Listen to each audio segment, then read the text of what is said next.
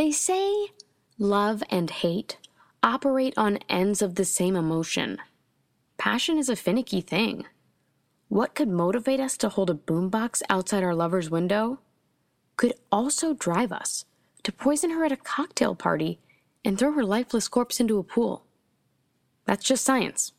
In murder cases, there's a conventional wisdom that often proves to be accurate. The boyfriend did it. But, interestingly, in the case of Jenny Schechter, there are no boyfriends to be found, especially after Jenny's ex Tim left town to teach swimming?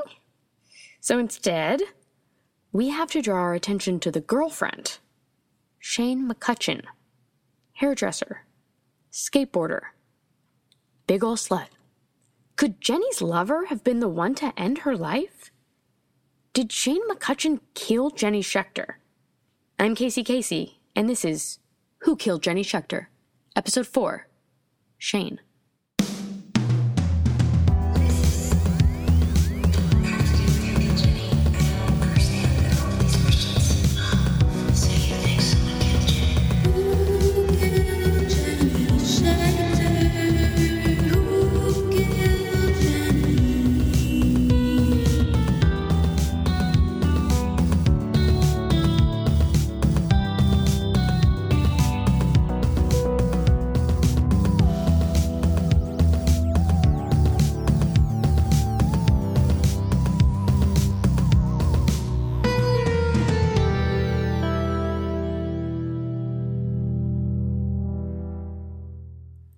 So, what do we know about Shane McCutcheon? We know she left a flawless woman at the altar. We know she has a half brother whose name is. I want to say Shane, but I know that cannot be it. Sources have told us her hair held the bad kind of secrets, like the ones at a fraternity initiation ceremony. And then there's this. Back in the 2000s, Shane McCutcheon had a lot of sex. I mean, a lot. Despite Freaky Fridaying with a 12 year old boy, she tore West Hollywood's ass up for the better part of a decade. Indeed, Shane single handedly commanded the No Fem Left Behind initiative. So, my major question about Shane is how? That answer required some digging into Shane's past. I was able to uncover a figure who was key to shaping the rampant fuck machine Shane McCutcheon became. Hi, I'm Tyler Shrimp. I met Tyler at the skate park where he spends 90% of his waking time.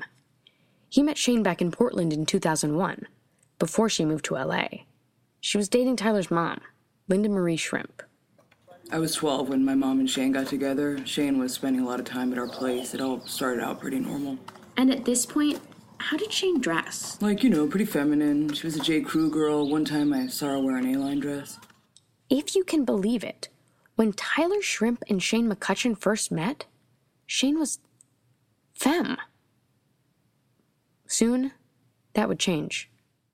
Shane was interested in my life from the start. She'd ask me about my friends and where I'd hang out and what I thought about things. She was like, Where'd you get that shirt? And I'd be like, Uh, Quiksilver for Tots. And she'd be like, That's dope. I thought that was cool because, like, I was 12 and no other adults talked to me like I was an adult. Then one day, Tyler noticed something. His favorite shirt was missing. Can you describe it for me? Yeah, it was this toy machine shirt. Sorry, I just love that shirt. No, no, it's okay. Take your time. It had a cartoon fetus with a little speech bubble saying piss on me on it. And then Calvin from Calvin and Hobbes was pissing on him. I can see it so clearly in my mind. I was like, uh, is that my shirt? And she was like, ah, what are you talking about? And then when my mom's back was turned, Shane looked me dead in the eye, whipped an airhead out of her butt pocket. What flavor? White mystery. And she smiled ear to ear and slowly ran that airhead across her neck for like 10 seconds and didn't blink at all. Then my mom turned around, saw her in my shirt, and said, Yep, that's the adult woman I do it with. It escalated from there. Shane turned in her pink polo shirts for PacSun tees. She got Tyler's exact haircut, a jaw length shag. She started hanging out at the skate park. I know this sounds crazy, but like, it was like she was turning into me. Shane McCutcheon was single white femaling a middle school skater boy. She even started hanging out with Tyler Shrimp's best friends, fellow 12 year olds Jake and Noah, without Tyler. One time I came home to find Shane, Jake, and Noah playing Tony Hawk Pro Skater on N64 in my basement. I was like, why are you guys hanging out with Shane? And they were like, Shane? Who's Shane? That girl told us her name's Tyler. And then, one day, Shane left Portland. She'd moved to LA with no warning, with no note. Linda Marie Shrimp was devastated. At first, Tyler was relieved. The adult woman who'd stolen his identity was no more. But then he went to his closet. It was all gone. The boards, the Hot Topic gear, the oversized men's button ups my mom bought me saying I'd grow into them, the black vest I wore to my uncle's funeral. The closets were empty. It was all gone. Shane McCutcheon had robbed a prepubescent boy of something so precious to him his vibe. She. She stole my aesthetic.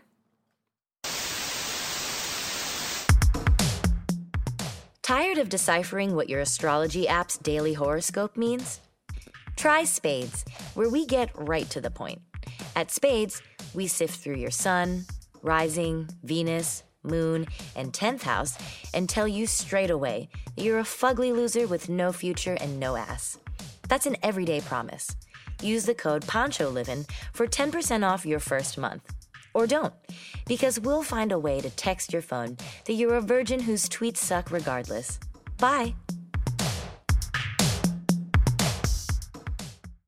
After leaving the shrimp family, Shane McCutcheon would go on to use her tween boy look to somehow bang every woman in West Hollywood models, actors, politicians, firefighters, city managers, assistant city managers, custodial services assistants, waste management engineers. Shane just hit it and quit it. And after every sexual encounter, she'd leave every lover with that same familiar catchphrase I'm Shane McCutcheon. And my major thing is, I fuck a lot. She never let her heart get involved. That is, until she met Cherie Jaffe. Jaffe was a wealthy Beverly Hills mom. She had the energy of if Cindy Lou, who grew up, didn't lose her virginity until she was 24, and then spent the rest of her life needing to prove that she does, in fact, do sex. Shane was smitten. And we were lucky to get an interview with Cherie Jaffe's daughter. Cherie Jaffe's daughter. No, not Clea, the one who confessed her love to Shane back in 04, but we did snag an interview with Hannah Jaffe, Cherie Jaffe's straight daughter. Can I kiss you? Hannah agreed to meet me at a bar. She was pretty ripped when I showed up. Hannah, the reason I wanted to talk to you is because I'm investigating the murder of a woman named Jenny Schechter. A woman? OMG, I thought she was my sleep paralysis demon this whole time. Okay. At the time of her death, Jenny was dating Shane McCutcheon. Lesbian McJagger? Correct. I'm trying to discern whether Shane was capable of killing someone. Do you think so? Okay, well, first of all, I have a question for you. Okay. When lesbians have sex, what counts as sex? I. Why do you ask? One sec. Oh, you have really pretty lips. You know that? Small like a nutcracker's. Thank you. Let's get back to the question. Yes, let's. Have you ever cracked a walnut in your mouth? My sources have told me that your mom made Shane, well, unhinged, less cool. Did you ever see this? Wait, they were really together? I thought my mom was just trying to scare me away from drugs. Huh. Huh. Did you ever witness Shane McCutcheon driven mad with passion? You want to make out?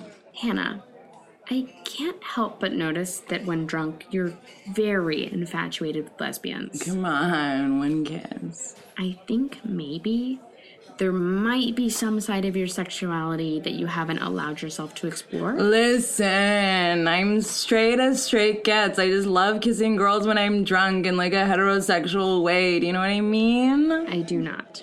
Let's make out. Okay, yeah. Are you tired of Liz undermining you at house meetings?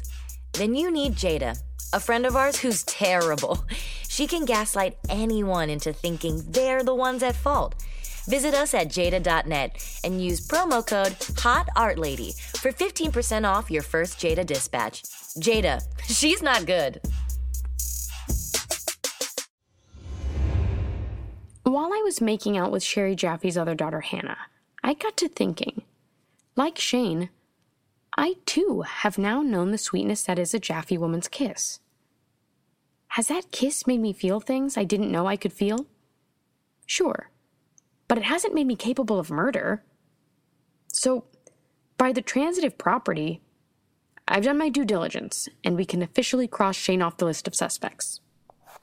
That's sound logic. That makes sense. Right? I think I'm in love. This episode was produced by me, Casey Casey, from my Matchbox. Follow us on Patreon, where you'll have access to exclusive content you won't find here on the podcast, including Hannah Jaffe's phone number. She asked I give it to some of my friends, and since you guys are my best friends, I figured, perfect. Don't forget to subscribe and rate us on iTunes. Join us next week when we investigate the woman who meticulously documented the sex lives of all of her friends and put that data up on a whiteboard in her living room. Alice Pieszecki. I've heard of normal things, folks, and that is not one of them. This season on Who Killed Jenny Schechter. Hey guys! Please, please don't gender my ancestors. Sorry, I'm sorry.